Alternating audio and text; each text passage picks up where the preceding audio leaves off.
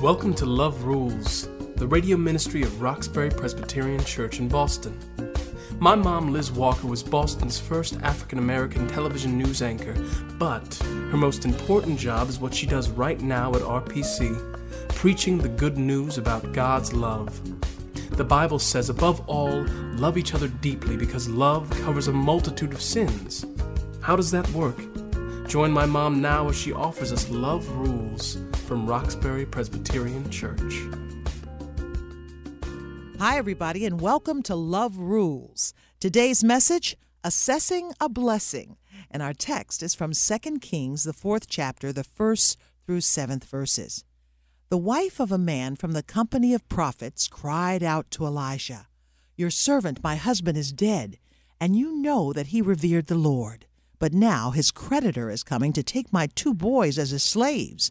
Elisha replied to her, "How can I help you? Tell me, what do you have in your house?" "Your servant has nothing there at all," she said, "except a small jar of olive oil."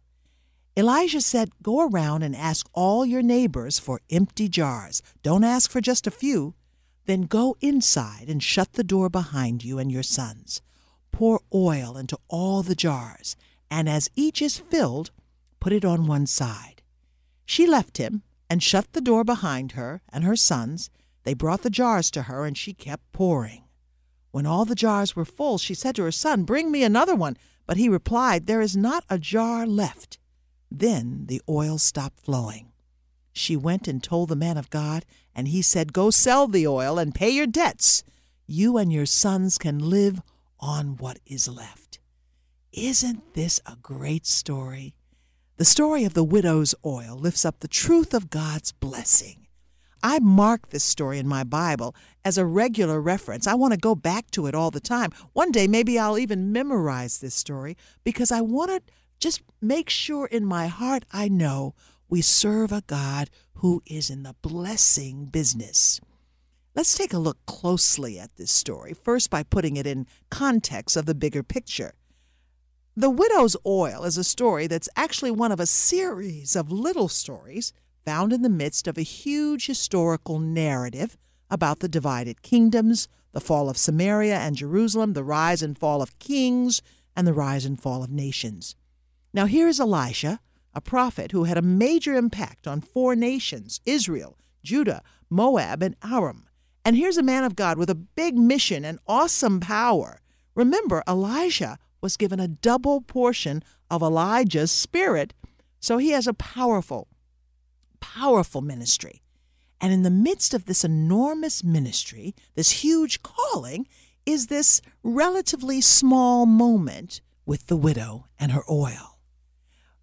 I just want you to realize that in the midst of all our big callings and our big work for God, there is significance in the smaller moments. This story is generally known as part of Elisha's miracles. But I want to look at it a little differently today. The significance of the smaller moments, and I want to look at it from the perspective of the widow, because she teaches us something here through Elisha. In the midst of the story of how Elijah has ministered, we can find our own stories. And it's important that we identify ourselves in the Bible so that we can really understand what God is doing, not just in the biblical narrative, but in our lives. That's why we're going to identify with this widow. She's caught up in the struggle of her everyday life. And here comes the prophet who is about to bless her. What's a blessing? Well, we use the word bless and blessing so much that it's easy to take it for granted. When you bless your children who are about to be married, or even if you bless someone who sneezes, it may sound like you are blessing. You are offering some benefit to the person. The Catholics ask the priest, "Bless me, Father, I have sinned."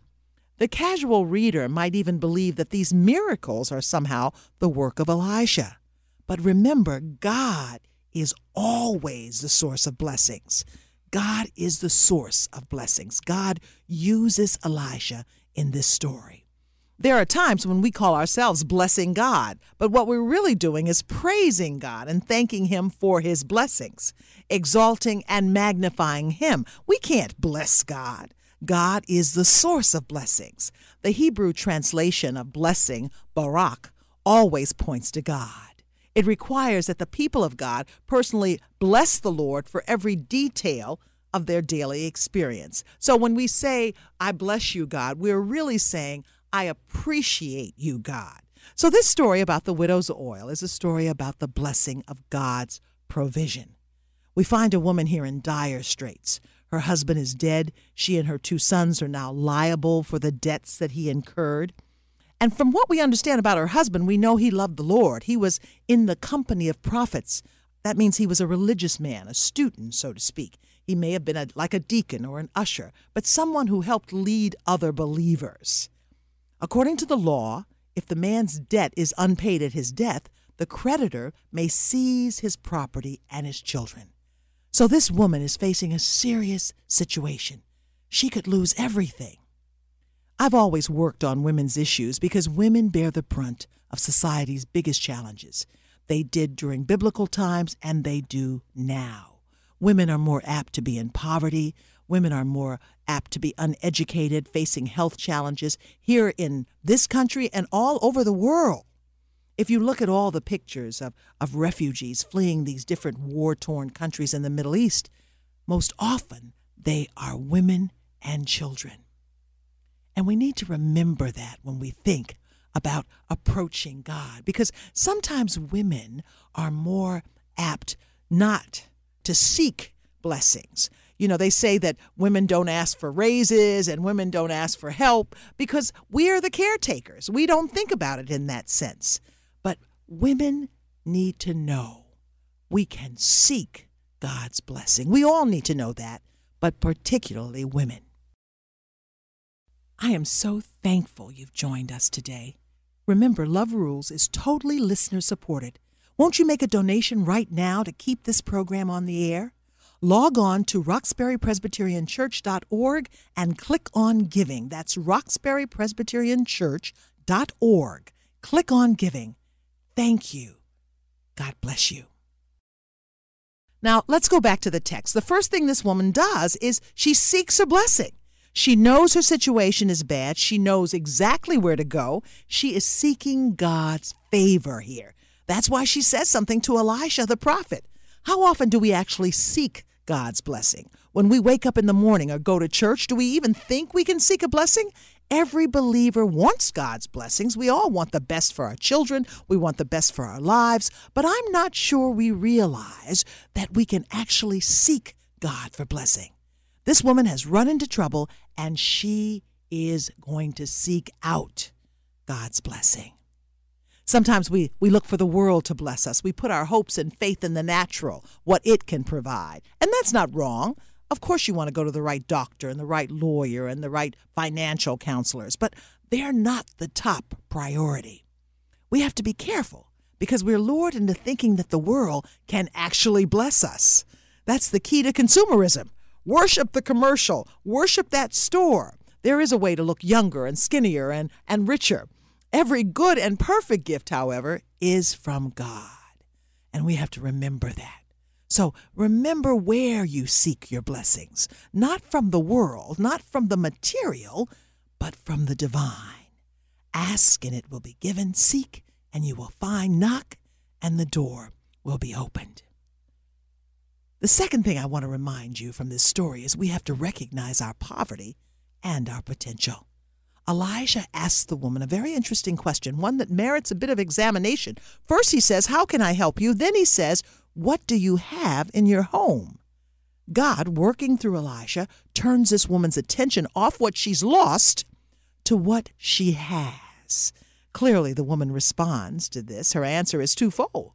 First, she says, your servant has nothing there at all except a little oil. You see what's happening here? When we feel like we've totally run out of everything, we're emptied, God reminds us that there are possibilities still within. We can only assume that the woman may have tried to extricate herself from this debt. She may have sold everything. She may have no tables, no beds, no chairs. But she doesn't point the finger at anybody else. She offers no defense. She simply says, I have nothing. Just a little oil. In acknowledging our spiritual deficits, we become more open to God's blessings. Blessed are the poor in spirit, for theirs is the kingdom of heaven. I have nothing, God, except a little faith. I have nothing, God, except a little time. I don't have much, God. Now, this is really true of us who are already in the community of faith. You know, I love Luke's story about the two men, the Pharisee and the tax collector, who pray. And the Pharisee stands up and he says, "Thank God I'm not like those people over there," pointing the finger. But the tax collector stands at a distance. He's aware of his emptiness. He looks at God and says, "Lord, have mercy on me, a sinner. I don't have anything except a little oil." To emphasize the importance of this potential, though, we need to understand that oil was really a prized commodity during this time. It was used in religious rites as part of consecrations. It could be traded or bartered. So when this woman says, "I only have a little oil," she has the potential of something huge. Elijah then tells the widow, "Go around, ask your neighbors for empty jars." Now, there's some very specific instructions he gives her. Let's face it. If you're not taking God into account here, these instructions from the prophet sound a little crazy. But God gives you some specifics he wants you to do sometimes. And the widow does exactly what Elisha tells her. She doesn't question him. She doesn't hesitate. Read the story again and see what she does. She goes right for obedience. There are rewards that God can give us when we are obedient. We can be rewarded in all kinds of blessings. And I think this is what Elijah is modeling for the widow. Once you know how to see a blessing, you can really understand that God is blessing you no matter what your circumstances. The widow had a little oil. That was the blessing. And so Elijah says, "Listen, get these jars, fill this up, because you're going to be blessed even more than you can know. But obey God and submit to God." And there you go. There's the blessing. This is a wonderful story, just to remind you, no matter what you think you don't have, you have something that God can use. And not only will God use it, he'll multiply it, increase it. And you will be blessed in ways you don't even imagine. Thanks for joining us. Be blessed. Thank you for tuning in. Roxbury Presbyterian Church is located at 328 Warren Street, right in the heart of Roxbury. Come worship with us on Sundays at 11 a.m. And remember, our summer Sunday worship schedule, which is in effect right now, is at 10 o'clock. This is a listener-supported program. We invite you to partner with us and learn the many ways that love rules. Visit us on our website, roxburypresbyterianchurch.org, or call us at 617-445-2116.